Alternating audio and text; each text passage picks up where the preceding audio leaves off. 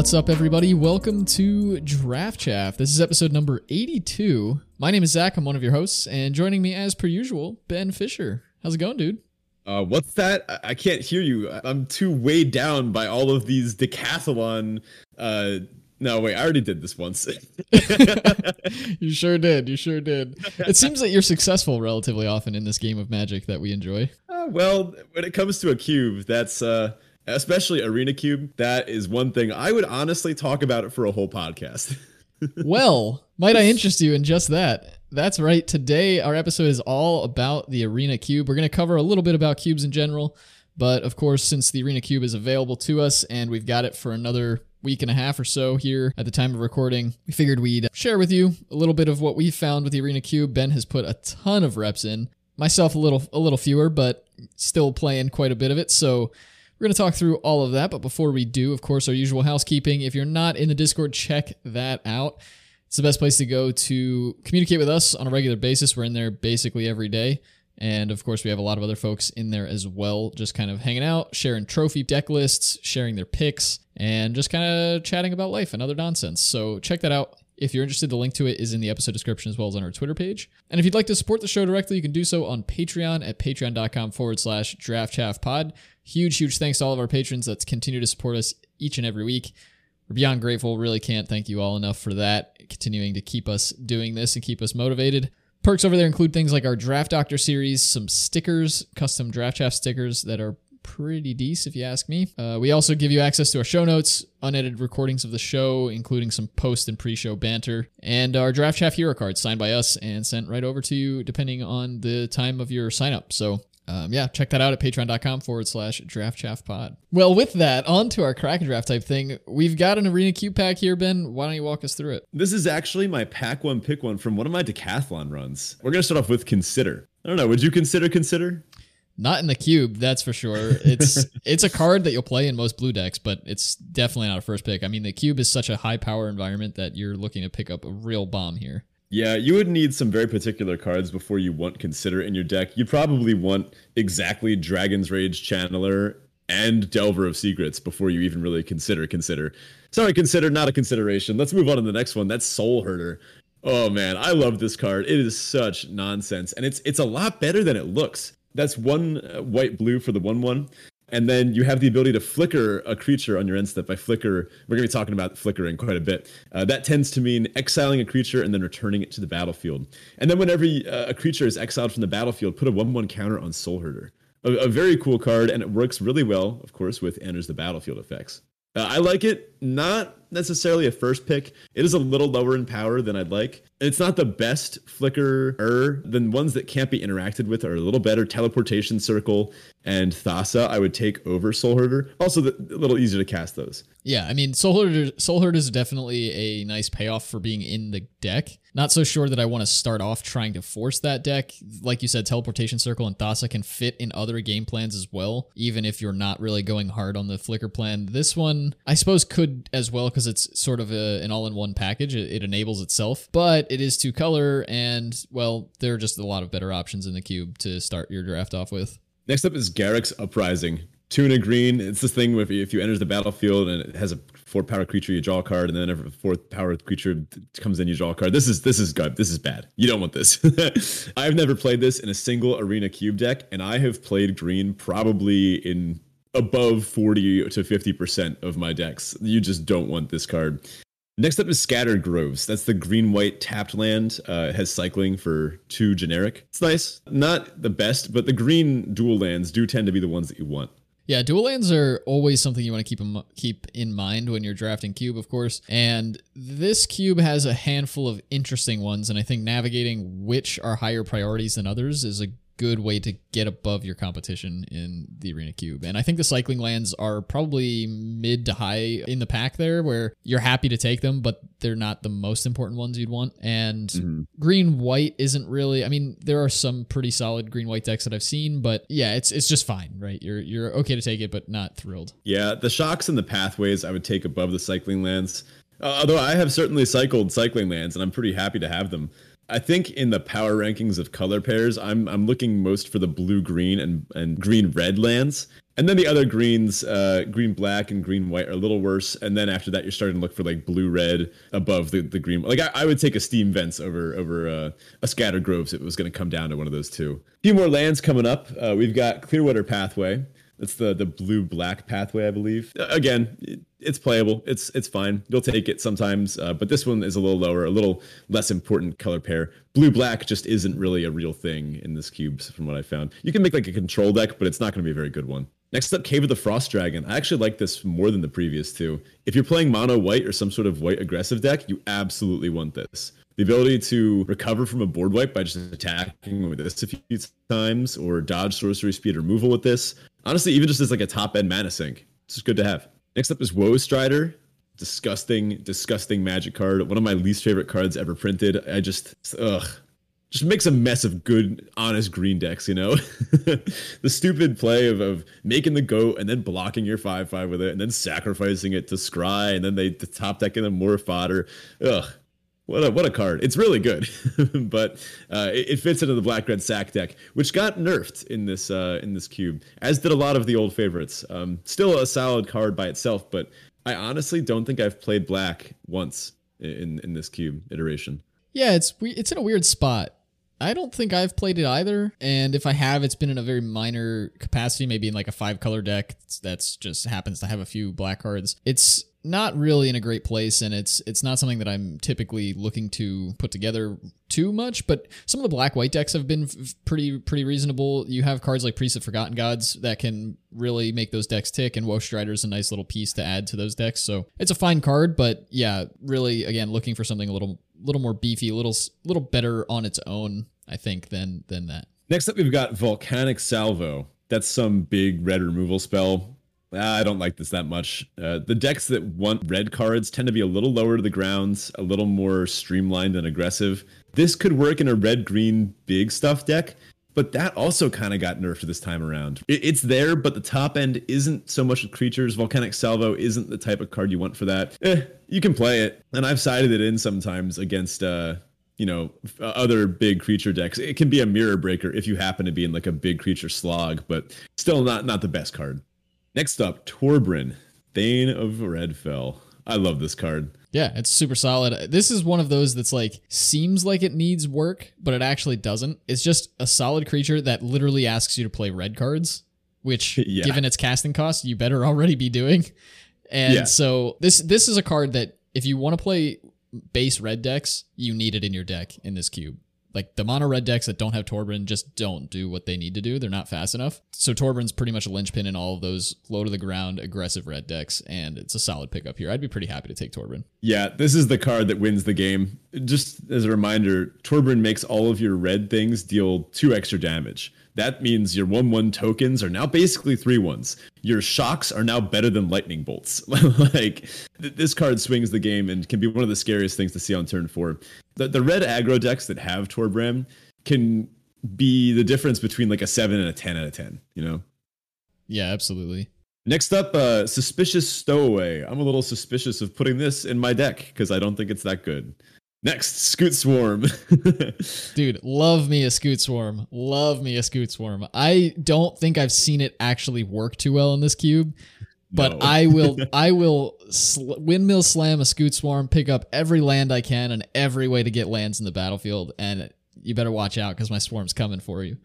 Oh yeah, Scute Swarm is an awesome card, but I got bad news for you. They took out the token doublers. They, they yes, took they out uh, all, all, the ones that make doubles of tokens, which is just so weird. Uh, Anointed Procession, that's the big one uh, that would really enable this. Why is it gone? I don't know, uh, but I hope to see it back next time uh, alongside the Scute Swarm, because that is a disgusting curve out right there. I have a theory on that. I noticed, and I can't remember the name of the card, but I noticed there is a particular card that has Anointed Procession in its spell book. It's one of those alchemy cards. Oh. And I think they may have taken them out in favor of a few extra cards, given that the spell book really adds a handful of cards to the cube, somewhat artificially anyway. Huh. Interesting. Uh, that is uh, an important note about this iteration of the cube. We have alchemy cards now. Uh, none in this pack, but next up we've got regrowth just you know filler. Uh, you'll play it if it's important, but you really don't have time to mess around with things like that. the green graveyard stuff just isn't really there in this cube. If you're playing like green black good stuff, uh, it's not really where you want to be. You want something a little more assertive than that. Regrowth could be good if maybe you, you have a really really important card to your uh, your strategy. If you're playing blue black reanimator and you only have like I don't know the scarab god and that's it and that's like your only thing, but then it's coming back to your hand anyway. I don't know what I'm talking about. This just isn't this just isn't the thing you'd splash for. This isn't a thing that you want. I tend to not play regrowth anytime. Next up, Prismari command. It's good. Put it in blue red decks. You'll never cut it. It kills something.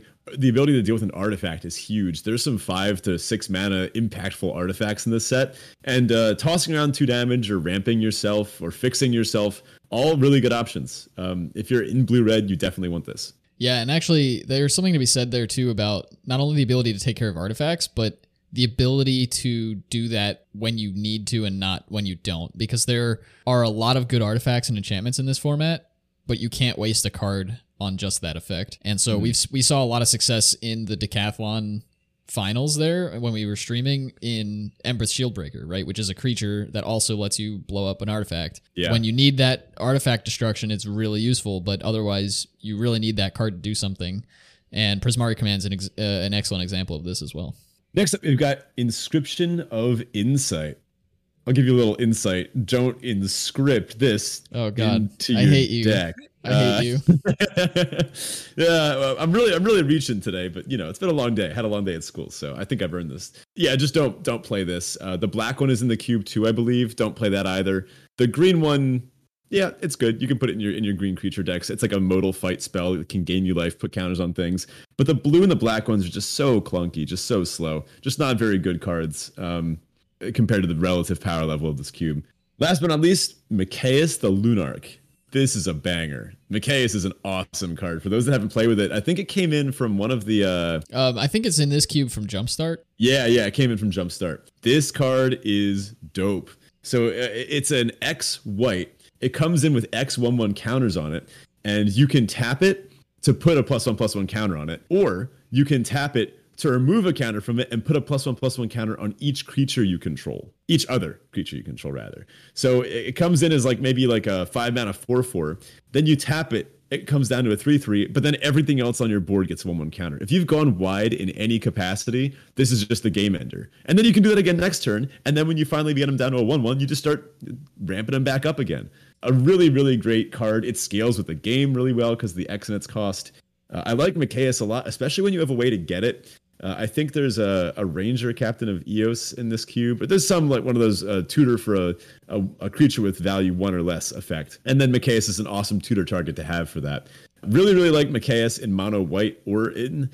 If you manage to get green white tokens, like putting all those counters on like 20 Scute Swarms, that, that'll win you a game or two, right? Sure will. But uh, I, I haven't really been impressed with the counters archetype. It's really gotten hit hard, especially because the counters, counters and tokens used to kind of be the same. It was all kind of melded together. There's even like animation module to to really go over the top with counters and tokens. There's all these cool things they took out in favor of alchemy cards, but you know what are you gonna do? Got to play with what you're dealt. In this case, uh, literally, I took the Torbran out of this pack. I, I just uh, I was feeling aggressive, and I ended up in mono red. So uh, I was happy to have him. Yeah, I think that's an excellent pick here. None of the other cards are like exceptionally drawing me into their game plans or their colors or anything like that. And Torbran, like I said, as a linchpin, is one of those relatively low risk, high reward cards that you can take pack one, pick one. If you didn't see the red flowing, you could easily pivot off of him. And mm. if you did, you were going to get hooked up, and nobody else was. So, yeah, good to see. Good to see taking the Torbran there. All right, so with that, on to our Teferi Tibalt. This is our Roses and Thorns style of segment where we share in a high and a low from the past week. So, Ben, Teferi Tibalt. Nah, you do it. You haven't gone first in a bit. All right, all Been right. a while. so, for me, my Teferi this week is that, of course, the Decathlon stream was a ton of fun. We were streaming for like five hours or so. Uh, and felt like it the whole time we were joking about how we were going to go 03 and then Ben ended up 7-2ing. so it was it was really fun. It was a super awesome deck and there were a lot of close games. Even like the very last turn of the last game of the event was a total nail biter. So yeah. really really fun time. Hopefully we can do more of those. We talked about it in our I think it was the 2021 review episode a couple weeks ago um, that we we wanted to kind of try to get back to streaming a little bit more. So that was a good test run. It, it felt good. Maybe we won't do them for quite that long every time, but it was it was a lot of fun, and we had a few folks join us over there. So thanks for hanging out. Um, I also had a solid week and a half off. I've been on vacation, quote unquote, for the last week and a half. Um, I say that because I was just I just stayed at home, but uh, I had the time off, so um, that that's been good. I wasn't quite as productive as I wanted to be, but I did get some stuff done, and then I watched a lot of TV. I, I sad to admit I did watch a lot of TV, which is a bit of wasted time, but I needed the rest, so. Uh, I'll, I'll give myself a little bit of grace there. I might even say that time spent resting is not time wasted. You know, No, I 100%. think sometimes uh, I agree with yeah you. sometimes it's, it's so easy to, to trap ourselves in that it's like oh well i wasted a whole day and then i'm like wait a minute wasn't i like hanging out and relaxing? You know? It's one of those things where it's so easy to to measure my self-worth sometimes by how much i've produced that day like on paper. But then i'm like wait a minute. That's not that's not a great way to live. We, if our ancestors had made slightly different choices we would have just been like sitting around harvesting nuts and berries and stuff right? Like that, that then that's not that much work either. So uh, I don't know where exactly I'm going with this. Uh, Watch anything good? Um, I've basically just been watching The Flash over, so no. I've I've realized I've realized the first like two or three seasons of that show are decent, and then it just falls off a cliff really fast. And for some reason, I can't stop myself from watching the rest of it. But I'm like, this is just awful. Like, what am I doing here? But I I agree with you in terms of the productivity thing. I, I've actually had a few conversations with people about this where there's this idea of like toxic productivity where you're you're yeah. just working for the sake of work and then you know you're you're actually like running yourself into a hole in terms of your mental health and things but really productivity is just using your time well and rest is a great use of time so if you need the rest take the rest of course it's not actually unproductive in fact it's that is productive if you need it so Absolutely. Uh, I don't think this is too far off topic, but have you seen the new Batman trailer? maybe i'm pretty up to date with batman stuff but when did it drop Uh, I want to say like a few weeks ago. Maybe? yeah yeah i've seen it The the the Robert Pattinson one. I think it's Catwoman's in it. Mhm. Thoughts? I'm excited. I'm actually pretty excited for it. I, it's it's a nice take on a, a couple of Batman comics that uh, they're kind of mashing together. But I, I'm excited, and and we haven't seen Riddler on screen for a while, and the original on-screen Riddler was a literal joke. So uh, yeah, I'm excited to see how they how they do that. But maybe we'll save that for a sign off or something. I can go go more into it. Maybe maybe for uh, an upcoming episode, we'll have you just recite the entire plot of The Dark Knight. Perhaps. Uh, my table this week is that I'm back to work tomorrow at the time of recording. Not super thrilled with that, but of course I do need to do that. So yeah, back to work. Yeah, that whole working to survive thing. Ugh, what a hassle. I know, right? It almost makes me jealous of, of people that uh that have turned magic into a like a full time I, I guess turned content creation into a full time job. There's some scary things about that. I know a lot. There's a lot of risk involved, obviously, and I'm sure plenty of people try this, and we never hear about how bad it goes because they're not the ones that we you know listen to week in and week out, right? Uh, and I don't think that's anywhere close for for us. but you know, one can dream, I guess. Yeah, I mean, it also depends on where you live, right? Like, I'm just outside of New York City. You're not too far from there yourself. Like, Mhm. it's pretty expensive in this area. If you moved like Midwest, it'd be a lot easier to make something like that happen. Um, Oh, yeah. but you know, different different things to consider there. Totally. So let me start off with my Teferis. I I have to talk about this decathlon thing, right? Like this was this was just so much fun. Uh, thanks so much for people that came out to the stream and watched. Thank you, Zach, for uh, you know sticking with me and making sure I didn't do anything too stupid. Which I did do some stupid things, but sometimes those stupid things won me games, and I guess I can't complain about that. We had a, a nice snow day last week. Uh, I had Friday off, which was cool. That doesn't happen very often. I think there's more snow coming, but I don't know. We'll see how that happens. Uh, I have a virtual day next week, and uh, I get to stay home for Martin Luther King Day, so get to hang out, maybe uh, jam some games, reflect some some good stuff. Uh, consider my place in life, the usual things you do on your days off, right? Uh, and I gotta I gotta shout out Seinfeld. I have never watched Seinfeld somehow. I, I can't describe why. I've known my entire life that it's a show that I would love, and I just finally got around to watching it. Pretty funny, pretty great.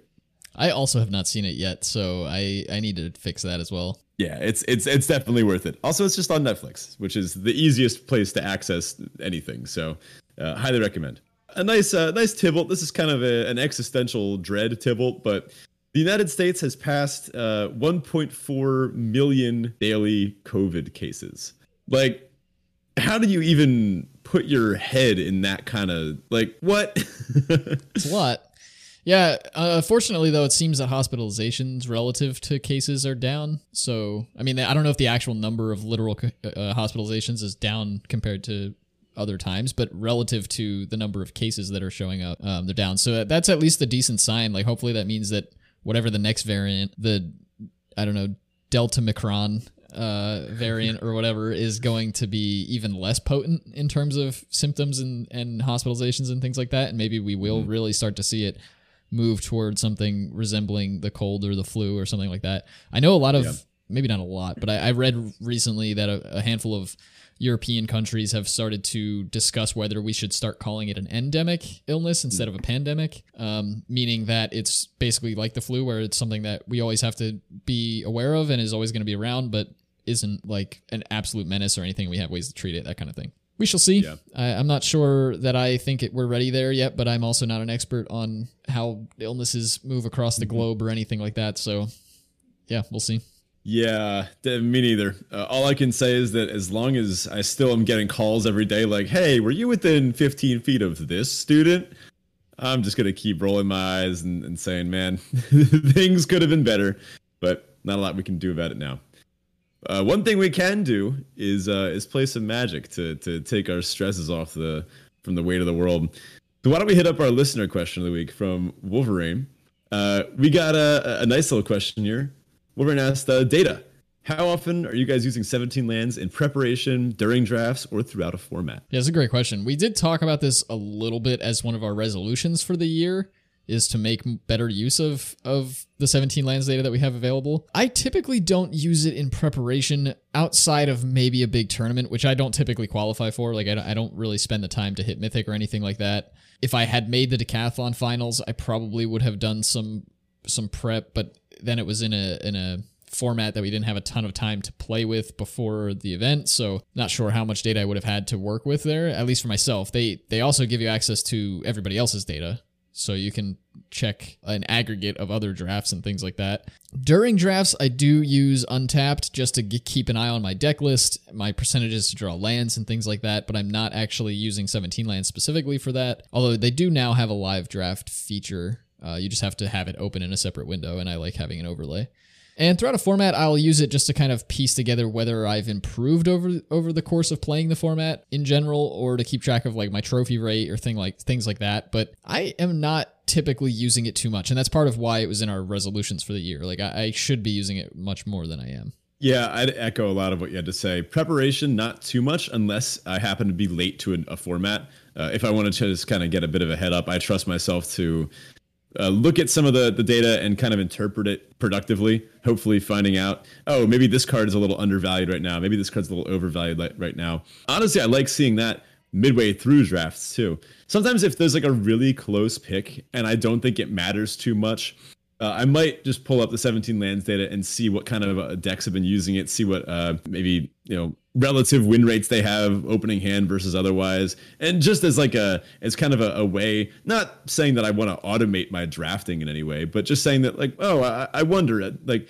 maybe something that your intuition might not cover you for. Maybe like a rare versus a, a, a solid common. And you're just not really sure if if one has been performing. Maybe you just don't have experience with the rare right? And then throughout a format i would say i check on my 17 lands data few times a week sometimes uh, if, i'm playing uh, and I want to just double check and see, oh, have I been drafting this color pair more often, or uh, have other people had more success with this this certain archetype than I have? Uh, definitely a great, great thing to have access to. 17 lands has really revolutionized the the modern limited landscape. Yeah, and speaking of automating your draft experience. Did you see Ryan Saxe published his uh his his bot and it quickly rose through plat and into diamond and uh, made me feel terrible about my ability to draft. well, look, look. I mean, we all knew that the rise of the machines was coming soon, and that's just drafting, right? So that, that the, the bot does the drafts, and then he's been playing it out, right? The bot does the drafts and the deck build, and he plays. Yeah. Well, with a killer combination like that, I mean, drafting is hard.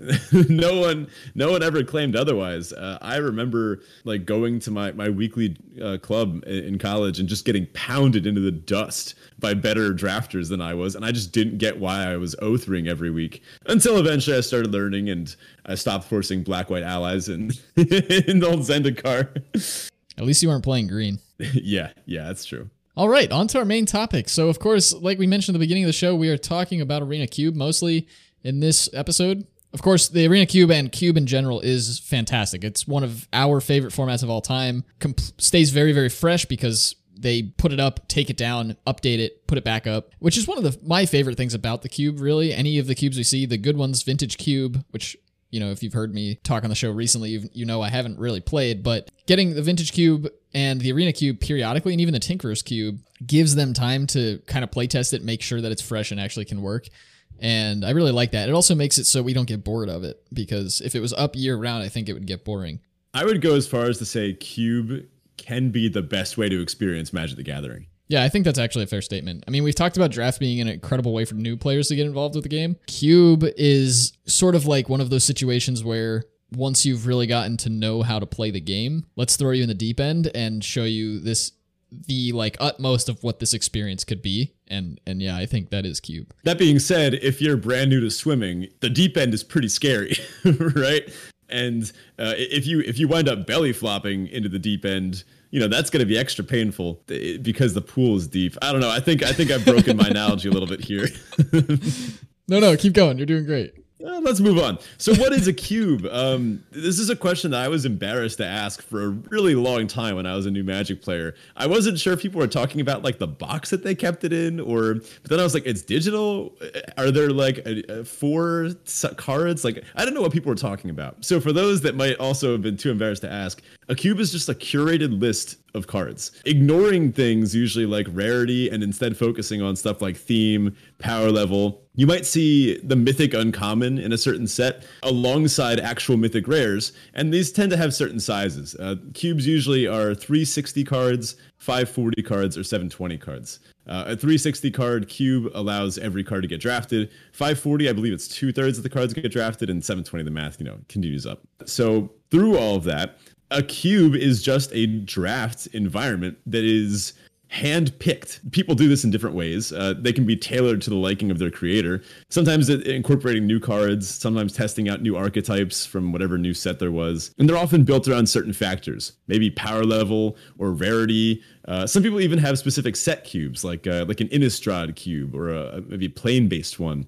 uh, like every card that's been on Zendikar, that type of thing. Yeah, and that's one of the nicer parts about cube generation. Not only just playing the cubes, but actually building them. Well, it's kind of like EDH on steroids, right? People have a ton yeah. of putting yeah. themselves into their commander decks, and with cube you can do that with an entire set of cards and you're really building your own set to your liking and um, i found it to be a ton of fun it is certainly time consuming to build oh own, yeah but there are plenty out there that are very affordable to, to put together yourself um, that other people have built and tested and you can pick up the cards there are also some that are very expensive because there are things like the vintage cube that run cards mm-hmm. from all over the history of magic so yeah, there's a lot to explore with these. Unless you're trying to maybe shell out a few a few grand for Moxen and God forbid a Black Lotus, maybe you trade a car in for that.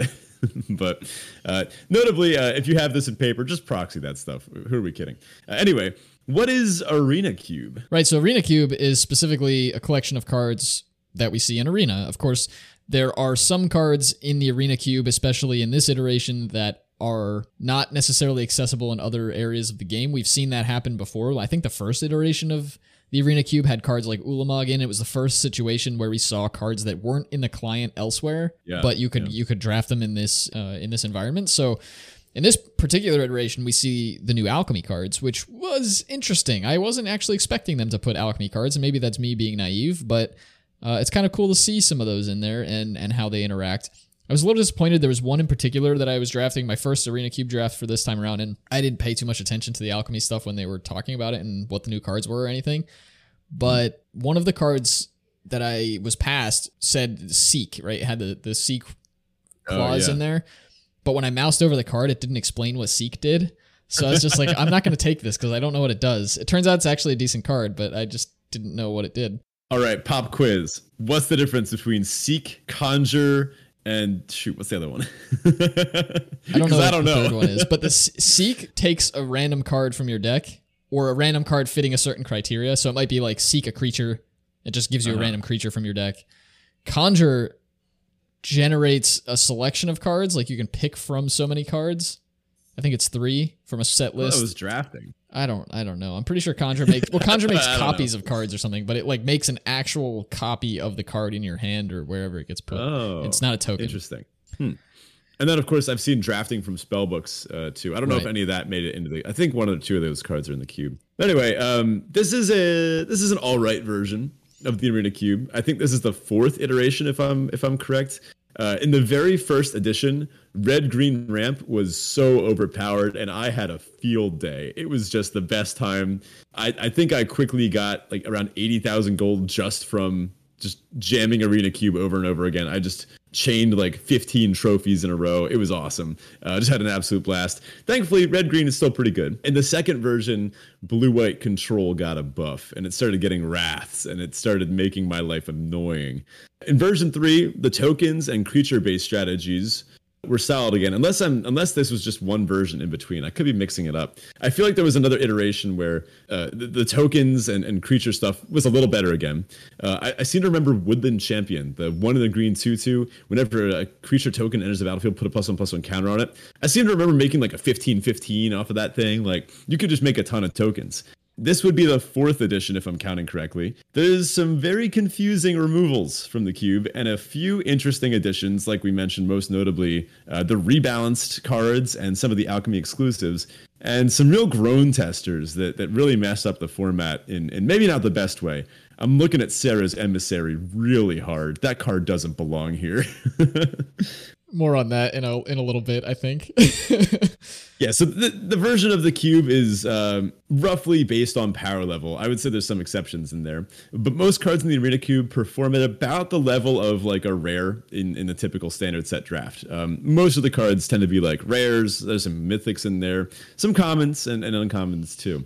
Not to say that the power level is just like rare cards across the board. There's definitely broken things you can do. Some of the archetypes that you find in this cube are ones you wouldn't really get to play anywhere else, which is why the cube experience is so much fun. Right, so like uh, the blue white blink deck, for example, like Soul Herder, Thassa, blinking stuff, teleportation circle. These are experiences you don't get to really have anywhere else. And then you go, okay, well, what can I combine with this? wait a minute, teleportation circle plus Thragtusk, does that do what I think it does? And then you just kind of start building around these cool interactions. And that can lead to some really, really great decks. I actually have, have pulled off the flickering that Thragtusk over and over again, and it is just as good as it sounds. Yeah, I mean, rest Resto Thragtusk has always been a has always been a winner, and in this case, you've got a handful of ways to do that. So, uh, yeah. definitely something to keep an eye out. And one of my favorite things with that experience as well is, you know, it's maybe a little bit less clear, even if you pay attention to the Twitterverse and like other social media outlets for Magic. It's a little bit less clear, like what decks to build or what what are the decks to find in Cube, and so it can be really fun to just kind of in the moment, kind of go through that journey of like, well, I picked up this Thragtusk. Oh, I just got past a teleportation circle. Wait a second. Yeah oh my gosh, those two work so well together. And you can do XYZ, yeah. putting all these different things together. And then you just find that one piece that you're like, whoa, I didn't realize that this interacted with this this way.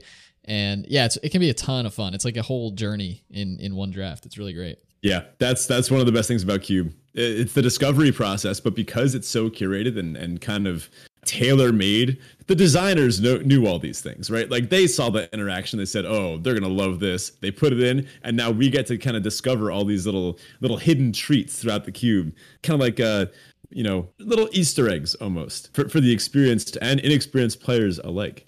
Right. So we've got a few different archetypes that we wanted to kind of cover and just make sure that are on your radar. Don't want to take away the entirety of that discovery process for you, but we just want to throw some things on your radar so that you're aware of a handful of the different archetypes that are pretty popular right now. Mono white and mono red. These are two really, really solid decks. You can win a lot of games with them. Mono Black is the other kind of monocolored deck that that crops up sometimes. This deck got hurt a little bit too. You need some particular cards. You really need Phyrexian Obliterator. That's the the black, black, black, black. And then you also need Gray Merchant of Asphodel, uh, Gary, to, to drain them for, for your black devotion. I haven't been super impressed with this in, in this version, but mono red and mono white are just great. These are really tight aggro decks. The fact that you don't have to worry about picking up dual lands for these uh, is great. And every once in a while, you'll pick up like a green red cycling land and just put it in your red deck uh, to kind of add that extra consistency. Yeah, uh, these decks can can win you a ton of games. They can uh, really pressure and punish your opponents that are trying to durdle and do big stuff maybe if your opponent is playing all these five drop bombs and they just didn't pick up any acceleration, you can just kill them before they get the chance to resolve any of their late game haymakers. One side note here. I don't advise playing red white. I know it can be easy when you start to pick up aggressive cards. You can be like, oh, look at this this red three mana uh, like four three, and oh, look at this white two mana three one. I'm just gonna attack him a bunch. Then you start relying on fixing, and then the, your aggressive cards get weaker because maybe you have some tap lands, or uh, maybe you don't pick up as much fixing as you need because you're fighting with the other aggro decks. There's exactly one case where I think it's right to play red white, and that it's if you have heroic reinforcements. That card is just nuts. It can win the game entirely on its own, and it ends the game on turn four more than any other card in the cube. That's one reason, uh, but honestly, you could just splash it, you know, out of white or red. I would consider playing maybe a base red or base white deck, and then maybe splashing in one of the other colors, especially if you have heroic reinforcements. That's also a great thing to keep in mind when you see mountains and plains on your opponent's side of the battlefield. Basically, just assume they have the heroic reinforcements and yeah. play around them yeah. having that in hand. How many times did I call that during a during a lot, the, the a lot, more than yeah. once for sure. Mm-hmm. So next up, we have green ramp, like green plus anything ramp. It can be any colors from sort of mono green up to five color tends to be base green blue or base green red. And i've had the most success with the base green red versions of this deck but it really can be base anything really. It there's a ton of ways to fix colors in green and a handful of ways to do it in other colors as well. These are the decks that you just want to pick up a bunch of lands any of the dual lands you can pick up a golos and just go to town Yeah, the, the, cowardly way is to do mono green, but honestly, I just don't think that's that good. Uh, a lot of the, the green mana dorks they tap for many colors uh, anyway, so why not just uh, you know pick up some red cards, pick up some blue cards. Red green has two of the stronger cards that I've noticed in uh, Radha Heir to Keld, is that it? And Halana and Alena, which just really both overperformed for me for the entirety of the decathlon. Yeah, Radha is much better than I first gave credit for and mm. easily ha- like on its own won probably close to like 20 25% of your games. Yeah. Yeah, I'd agree. Another archetype we wanted to mention, blue red spells. We mentioned earlier that Dragon Rage Channeler and Delver of Secrets are in this cube now.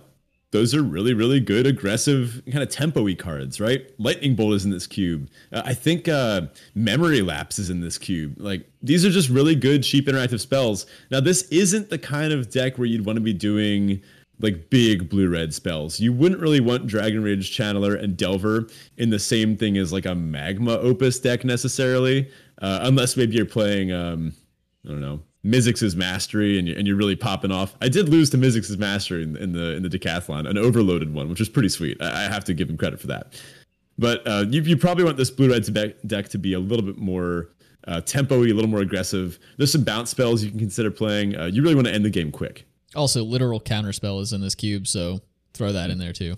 So we've got a white base white base deck here. It's sort of white X control. We've seen blue white and also a Mardu version of this build, but nothing really seems to be all that amazing. The problem with these decks tends to be that your opponents just have more threats than you have the ability to control. And unless you have something like the Immortal Sun or some of those cards that lock things down, um, Overwhelming Splendor is another one. I'm not even sure if it's in this iteration of the cube, but has been in the past. So. Unless you have these cards and can really survive till the end, like late stages of the game, you aren't going to be really able to keep up with your opponent's threats most of the time. Yeah, a lot of these weird control decks, I mentioned blue black kind of falls into the same category they can one for one, but when all the threats are inherent two for ones, one for one removal and counter spells just aren't that great. Like if you can resolve a planeswalker against one of these control decks, you just win the game. Like what are they going to do against a Chandra Torch of Defiance, right? Like it's just going to start ticking up and killing them and adding card advantage, ramping in mana. It's much better to be assertive in in this cube than to be reactive. And I you, would have to pay me a lot of gems to get me to draft a, a majority reactive deck. Plus, um, there's just not that many good control cards. There's Wraths and stuff. Doomskar is a real card. But at the same time, you're probably going to have to play some kind of dorky little creatures. Something like like the suspicious stowaway that we saw in our Kraka draft, right? In that pack one pick one. A lot of control decks will probably have to play little junkers like that just to to find the consistency that they need in order to, you know, find their actual removal spells, find their board wipes, find their their haymakers and, and game winners. And then you're no longer leveraged in the fact that you're a control deck. Now my, you know, green red uh, mid-range removal spells are turned online right? And now uh, i get extra value out of that. Uh, the, the the real good thing about being a control deck in constructed is that you just operate on a totally different axis. You've broken the symmetry by destroying all creatures. Jokes on them you didn't have any creatures right? But i find that in the cubes it doesn't tend to be true. They end up being a little clunkier and they often suffer for it. Yeah we have seen a version of the white based control decks that played a pretty controlling game in game one, then some, then managed to like flip into a bit of a mm, not aggressive but also not super dirtily creature based deck. That is something they can do sometimes if you get the right cards in your sideboard, but it's also not a great plan because a lot of the times those two types of cards don't mix very well, and you usually don't get enough of both to make a proper deck out of. So yeah, maybe you can catch your opponent off guard with a pivot like that, but typically it's not going to work out for you. Unfortunately, I think we have to chalk up blue white control as another casualty of these changes. I just pulled up Arena Cube to check, and they took out Teferi, Hero of Dominaria. I think that really had an impact, right? Yeah, I would say so. I mean, he was one of the best options those decks had. We still have Teferi's tutelage though, so like we the, the blue white control mill plan is just always always an option. Oh man, I did get milled out once in this cube. It felt so bad. I was playing uh, I was playing Reanimator too. Wow. so I was I helped them, you know. I've always uh, wanted to build that deck in this cube, and I or in, in in the arena cube. Period. Not necessarily this iteration, but um, I've never been able to do it. Well, I wouldn't try it in this one either because that's another uh, another casualty of the changes. I haven't seen just much support in, in this one. The, the Reanimator, the green white tokens, and the counters deck. The Flicker deck, um, I think they all got kind of nerfed. The Flicker one less so. That one uh, got a little more support here and there. But most notable missing cards are uh, the green white token doublers, Teferi Hero of Dominaria, Teferi Hero of Dominaria. Sarkhan's Unsealing was a big loss. I love that card. I'm well. Let, us put it in the draft trap cube. Uh, it, it, deserves a home somewhere, right? And the whole red green power package, the power matter stuff, uh, it all kind of got taken out too. Yeah, and then one other thought, I I did build the blue white flicker deck in my first run through of the cube this iteration, and I found that I was able to get all of the enablers. They're all there, but none of the payoffs were. So I I had Thassa, I had teleportation circle, and I just didn't have anything worthy of flickering. Like my mm. best flicker target was Torrential Gearhulk, and I couldn't even pick up good instance to get back with it. So it's like some of those like weird situations. I don't know if that was just me having bad luck or you know what what the deal was exactly with that, but I wonder if they maybe pulled out some of the the payoffs to to put in some enablers and it just ended up kind of being a wash in terms of the power level of the deck. That's a good point. Another thing is that a lot of the good flicker targets are just good cards on their own. Like Knight of the Reliquary and Reclamation Sage are two pretty high picks in this cube. Uh, just there's a lot of good artifacts and enchantments around, and those are also two of the the key flicker targets. Uh, you want them really, really badly, but so does everyone else, you know. Yeah, I think that actually is uh, sort of endemic to the problem with that deck. It's kind of what we saw. It's like the opposite problem that Snow had in uh, Time draft, where like they could pick up whatever mm. they wanted. In this case, you need some pretty p- specific stuff, but everybody also wants to pick those up. So. yeah, yeah, your best cards are also everyone else's best cards. Yeah. So it's time to talk about the decathlon because I I can't make it through this episode without you know a little bit of humble bragging. I did go seven two and after having played 21 games with my deck and winning 16 of them, I feel pretty confident that this is a really good Arena Cube deck, right? I, I, thought a good way to talk about this cube would be to break down this deck real quick and just analyze some of the, the best things about it. Can we just link this uh, the 17 lands file for this deck? Yep, yeah, the whole draft will be in the uh, episode description, so you can check that out. Awesome. You can go and see some of the, the tight plays. If you want to see an especially tight play, I highly recommend going and seeing the final play of the final game of the final match because I don't really think a description would do it justice. But uh, frankly, it, it involved. frankly, you're probably better off just going to twitch.tv slash what whatever your username is, and uh, I can put the link to that in the episode description as well, and just watch the last like ten minutes of the stream. I don't think it got saved, dude. I tried finding it. Oh, I think the whole the whole the whole entire stream probably got saved. I'll, I'll take a look. If it's if Yeah. if we can find it, it'll be linked in the episode description. Yeah, I think I need some help with that. But as I was saying in the Discord earlier, I really just don't understand Twitch that much. it's one of my my blind spots in modern technology. But just as a as a quick overview of this deck, uh, I was playing a five color base green red ramp Golos deck. I didn't have Field of the Dead, unfortunately. But just to shout out some of the notable pieces, I had a Magda, I had an Embereth Shieldbreaker, Tangled Florahedron, Wolf Willow Haven, Lightning Strike, and Thundering Rebuke as removal. Then I had some some ramp in the three drop slot, Dryad of the Elysian Grove, Llanowar Visionary, Cultivate, Radha Heart Heart of Keld, not Heir to Held, Keld. Uh, Radha Heart of Keld, which just truly one of the, the keys of the deck. Four drops, I had Halana and Alena partners. Uh, and I had Volo Guide to Monsters, which usually got sided out. Did I did I ever really get this to work? We did use it once or twice, but it didn't. It like got you one extra card or something. Like it, was never drawn in a point where it was very useful, and then it got sided out a lot because it was too slow against certain matchups. Right. And it died Uh, a lot as well. Uh, it, died, it, it ate removal spells almost every time you cast it. So I guess a three, uh, four mana lightning's uh, lightning rod isn't the worst thing in the world, right? In the five drop slot, that's I really only had those two four drops. I only had Halana and Alena, and I had Volo because my plan was just to ramp straight from three to five. In five, I had Elder Gargaroth, Glorybringer, Golos, Thragtusk, and Wrenn and Seven. Just what a beautiful five drop slot that is. Absolutely, yeah. That that that brings a tear to my eye. That's gorgeous. and it only gets better. Uh, in the six drop slot, you've got Kogla, the Titan Ape. Above that, uh, seven Hornet Queen and Emeria's Call, and then the Great Henge topping off the list. Uh, and then just honestly, more dual lands than I could name. Uh, I only had one, two, three, four basics, and then I just had tons of fixing stuff that I could get with Golos. I had a Scry land, I had some cycling lands, I had both Ketria Triome and Savai Triome, I had Canyon Slough, I had Lair of the Hydra as a man land. This was a good cube deck. I loved this deck. But I want to talk about some specifics, right? The ramp that I had, uh, I had a bunch of it. Uh, between Wolfwillow Haven, Paradise Druid, Tangled Florahedron, Dryad of the Elysian Grove, Cultivate, Llanowar Visionary, all of these things allow me to get access to additional mana before I should have had them. And in Arena Cube, when everyone's playing these like six mana limited bomb, I win the game cards, you just want to make sure yours come down on turn four while your opponents still come down on turn six. So if you're playing stuff like uh, Paradise Druid and, and Tangled Florahedron on turn two, you're gonna be able to ramp into something like Halana and Alena turn four, uh, turn three, Elder Gargaroth turn four.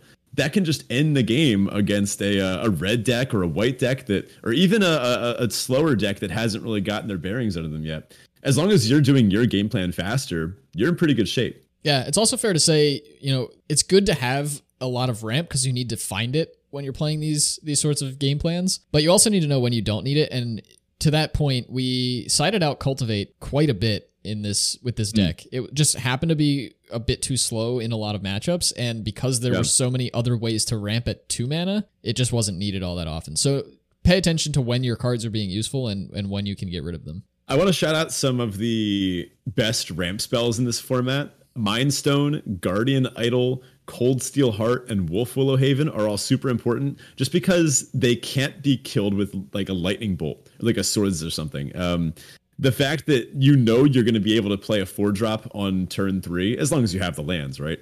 Make these extra important. Sure, like Llanowar Elves and, and that stuff is great. Paradise Druid actually kind of gets around it because it has hexproof, right? But these birds that can't be bolted, if you will, just guarantee that you're going to get that extra um, kind of tempo positive play on your opponent. Just that that ramp is so crucial. Uh, I want to shout out uh, as kind of like a runner up in this category, Ornithopter of Paradise. It's too generic for an O2 that taps for a mana of any color. This allows something like a blue red deck to have ramp, right? and it taps for fixing for any color. That's really strong. I, I see it go late, way later than it should. Uh, In addition to mana ramp, got to talk about mana fixing whether from creatures or lands. You know, I, I picked up how many dual lands? Probably like 10 or 12 of these lands are, are dual lands or a few tri lands in there too.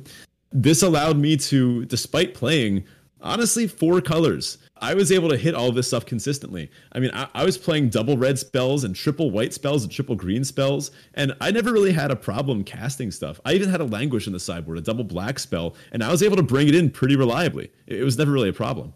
That was because I spent a lot of these picks on dual lands and stuff like that. Also, creatures that tap for mana of any color are, are, good to keep an eye on. Dryad of the Elysian Grove is kind of the catch-all here. Is it just you know perfect fixes all of your mana? Yeah, we we did have a few games where black was a bit of a problem just by nature. There was also a Kolaghan's command in the deck, and then occasionally we were bringing Languish in, as Ben mentioned. So sometimes we needed at least one or two black sources pretty early on in the game and especially against when you're bringing languish in you're playing against an aggressive deck so the hmm. earlier you see that and your lands to cast it the, the better obviously but yeah there really weren't too many issues and there were actually a few times where ben would like walk through a line and then i was like yeah but we don't have the mana to cast it and he's like dude all my lands are hmm. swamps and there's like a dryad of elysian grove sitting on the board and i'm like oh yeah that's true. So yeah, mm-hmm. definitely uh, pay attention to what cards you have on the battlefield.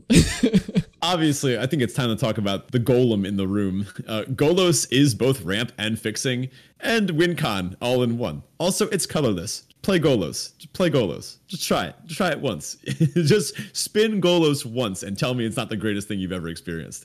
I, I, also should mention that having some utility lands is nice as well.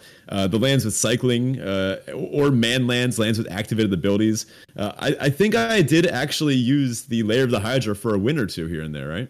Yeah, yeah, it did. It won a handful of games and certainly got us set up to win some other games that it didn't win on its own. So yeah, it's it's mm. always good when you have something to just throw your mana into.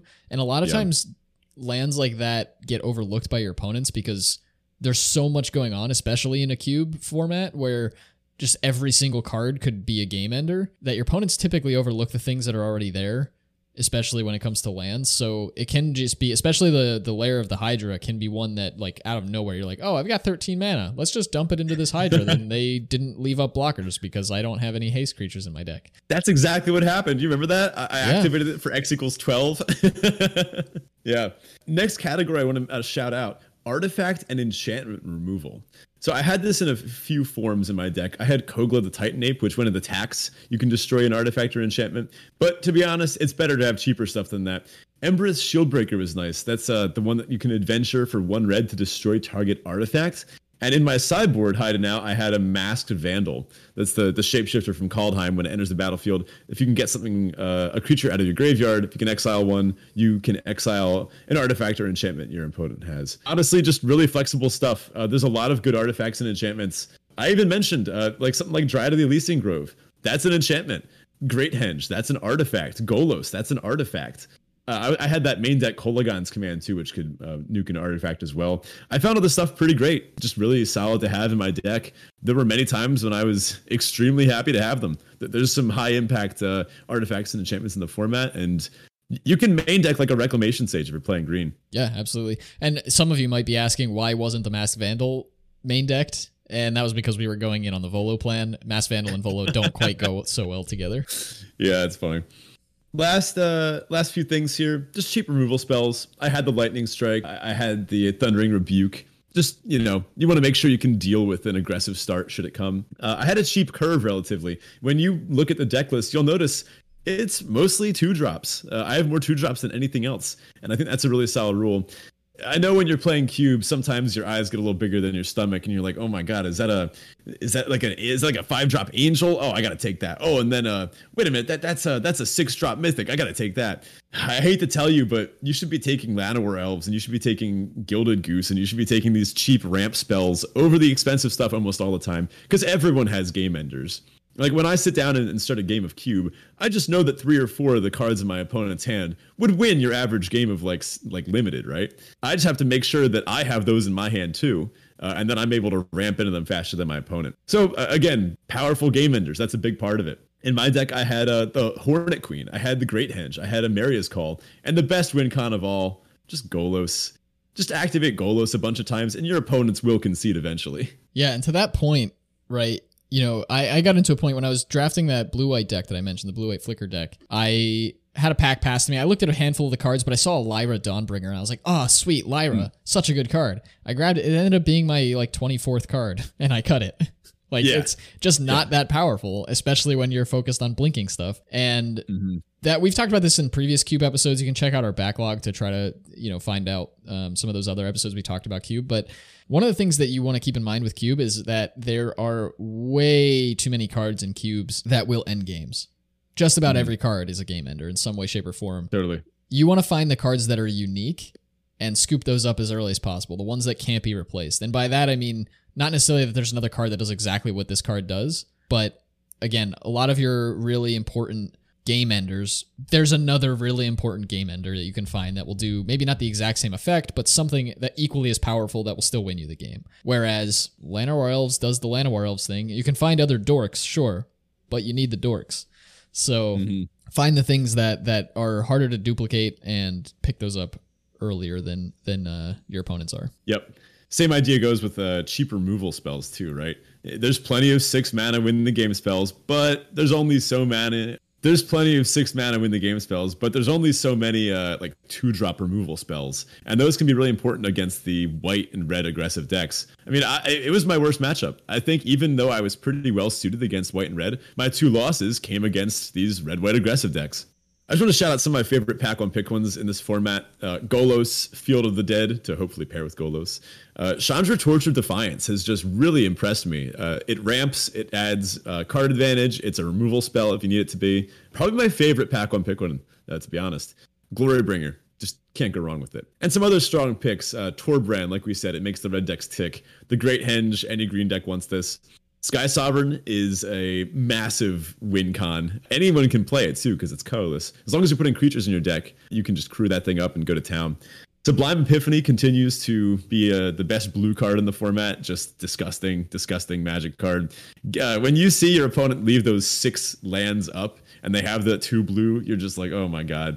Like this turn just doesn't end well for me no matter what I do, right? Phyrexian Obliterator, if you want to try for the black deck, uh, you really do need that card. Chandra Awakened Inferno, the six drop Chandra, just really hard to beat. Embercleave, if you feel like going aggressive. Llanowar Elves, if you want to play green. Mindstone. I see I see this card go like I see this card wheel. Mindstone is one of the, the top like 20 cards in the cube, uh, possibly top 10. Uh, and Ulamog, talk about unique effects. if you can if you can resolve an Ulamog, you did it. You did the cube. All right, so we've got a topic here at the end of our show notes that I hear Ben has some some surprises for me even. So what what do you got, Ben? Mhm. I didn't tell Zach about this. We're thinking of making some updates to the Arena Cube. I didn't tell Zach about this. We're thinking about making some updates to the Draft Chaff Cube. We had such a hard time cutting down to 360 cards for our first two versions. I was thinking for version three, why not go 540? Why not go a little bigger this time around, huh? Get get a nice replayable draft experience that's a little different each time around. We have such great archetypes. We, we may as well expand them, right? We borrowed from some of our, our favorite limited formats, including Arena Cube. Uh, we actually share a few of them. We have uh, blue white blink in, in Draft Chaff Cube. We have green white tokens and counters, which got nerfed in Arena Cube. Just come play it in our cube. It's better over there. Uh, we have red green power, same deal. We have blue black reanimator, same deal. Uh, and we even have some some cool unique stuff. We have red white equipment, which I'm sure you can guess uh, some of my favorites are in there. Black white allies. I guess I, I get to keep forcing it after all. Green black spiders and uh, and many more, including some some hidden archetypes. For those that haven't heard us ramble about this before, we have a gates deck. We have allies like five color allies. We have big butts deck in there for Zach with assault formation and high alert and. uh uh, well, I think uh, I think I may have found some other cool things for you to uh, to check out. Again, uh, I think it's time to upgrade this uh, in, in in deck size or in um, in cube size. Let's just you know go up the extra few hundred cards. I think we should improve our mana base a little bit with the expanded uh, cube size. It allows us to have five cycles of dual lands, which is pretty sweet. That allows us to to expand our our mana uh, pretty sufficiently. And that was one of the things that we felt weak in last time. We felt like our cube had too many creatures and the ratios were off. Uh, I went back through, I made a new tab on the, the old cube sheet, and uh, I started filling out some new things. And, uh, well, last but not least, I was thinking of ways we could up the drafting experience. After all, we are all about drafting chaff here, right? I was thinking, uh, why don't we just go big and include some conspiracies? I knew you were gonna get to conspiracies. I we because we have talked about doing this before. We talked about like adding conspiracy cards, and we talked about adding a few other Uh-huh. types of cards that we never did. There were some reasons we didn't, but I think with a slightly larger queue, we could maybe make that work out. Can I interest you in the conspiracy weight advantage? For those that don't Yes, know, a conspiracy is from familiar. the, uh, the, the, the the conspiracy set. they're they're kind of like uh like emblems that you start the game with. So let me read out weight advantage real quick. It's a conspiracy. It has the text start the game with this conspiracy face up in the command zone. And then the text says each creature you control assigns combat damage equal to its toughness rather than its power. Hmm. Yep. You wouldn't I'm- happen to be interested in that, would you? you could convince me to be interested in, in such things as these. Uh, yeah, no, I think I think it's something we would look at for sure. We have to be careful with the conspiracies because some of them are ridiculous. So Well, don't worry. definitely need to be I careful about some. curating them. But yeah, that what that's what worries me. How do you feel about double stroke? Uh, this one starts uh, in the command zone face down, and you have to secretly name a card. And then the, the the spell reads, or the conspiracy reads, whenever you cast an instant or sorcery spell with the chosen name, you may copy it and choose new targets. We have a blue red spells theme, and it's blue red big spells. The whole point is casting like huge blue red spells, whether casting them from free from the graveyard or uh, or ramping up to them somehow. Uh, I think it'd be pretty cool. Yeah, yeah. I'm I mean, I'm on board for the most part. We just need to be careful about curating them because again, some of them can be absolutely ridiculous. And some, you know, we it is the Draft Chaff Cube. And if you haven't heard about the Uh-huh. Draft Chaff Cube, we did an episode on literally just like our beginning creation of the cube so you can get an idea of what we were going for. It's fairly self-explanatory, but we are building the whole thing out of draft chaff cards, cards that never really made it into standard or constructed formats in some way, shape, or form, or were cards that you typically find just tossed around your your draft tables after the draft. And that might sound really underwhelming. Believe us, it's not. These decks get ridiculous. power. I I found a few other options. Um, ones that are also from conspiracy sets. Honestly, conspiracy is the definition of draft chaff. These cards, I feel so bad for them. They got drafted probably once and then never again. They've been sitting in bins and binders and just gathering dust. I think it's time we give them a new home. Uh, let me tell you about Deal Broker. This is a three mana 2 3, colorless, it's construct. Draft Deal Broker face up. So when you draft it, you you show people. And it says immediately after the draft, you may reveal a card in your card pool. Each other player may offer you one card in their card pool in exchange. You may accept an offer. And then it, it can uh, tap to draw a card and discard a card. How sick is that? I mean, it certainly ups the complexity of the draft environment, which maybe we need. It, maybe we don't. That there are things to definitely things to consider there. It will certainly change things up, and I'm excited to explore it for sure. I've got one more for you. Uh, Arcane Savant. This this one's for you. Three blue blue for a three three human wizard. Before you shuffle your deck to start the game, you may reveal this card from your deck and exile an instant or sorcery you drafted that isn't in your deck. When Arcane Savant enters the battlefield, copy a card you exiled with cards named Arcane Savant. You may cast the copy without paying its mana cost. Yeah, that sounds pretty sick. It's interesting. Conspiracy is essentially the I can't even say that because you can draft the unsets. It's it's it's like a weird tangential to unsets where hmm. th- there's some craziness going on, but it's just crazy enough that it works. It's not too Yeah. crazy. Yeah, yeah. So what I'm thinking with that card, because we also do have uh, Flicker as a sub theme in blue. I'm thinking if you manage to cast something like uh, Shivan Meteor or Serpentine Spike or Vivien's Invocation, and have that be the card that was exiled with um uh, with the Arcane Savant, and then you start flickering Arcane Savant. Eh, eh. Yeah, yeah, it gets nuts. Yeah. Anyway, um, I, I- I thought I might be able to interest you in some of this. And if you, as the listener, are interested in checking out what we've got so far, we'd love to hear your suggestions. Uh, honestly, if this can become like a, a community influenced cube, that would be even better. We have a big list of achievements. Uh, a lot of them are, are pretty fun. Uh, we spent some time thinking of some fun names. Uh, if you want to find out what a flavor fail, no gates, no glory, overdraft, Revenge of the Chaff. Like, there- there's some good stuff in here. Highly recommend going and checking out our Cube Cobra page. We can definitely link that too.